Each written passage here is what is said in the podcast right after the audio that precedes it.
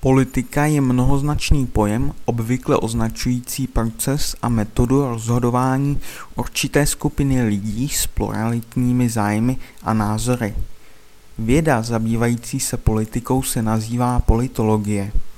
Politika je sférou, v níž je přítomné neustálé napětí mezi vládnoucí a emancipační politikou. Politiku lze chápat také jako boj o společenské uspořádání.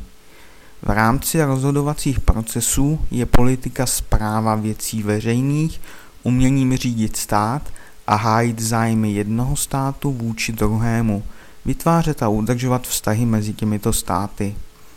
Prostředkem politiky je politická moc, kterou lze získat buď demokratickými prostředky nebo násilím. V otevřených společnostech demokracií vstupují do politiky politické subjekty politickým přesvědčováním a vyjednáváním a tak vytvářejí či spoluvytvářejí politická rozhodnutí.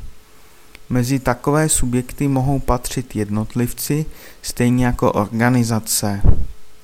Vynutitelnost politického rozhodnutí je zajištěna autoritou. Přeneseném smyslu znamená politika chování a jednání jednotlivce nebo skupiny nebo nasazení prostředků k dosažení určitého cíle.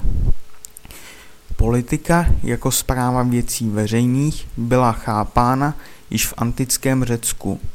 Ve středověku se pak do jisté míry stala dědičnou záležitostí feudálů, o něco později výlučnou záležitostí politiků.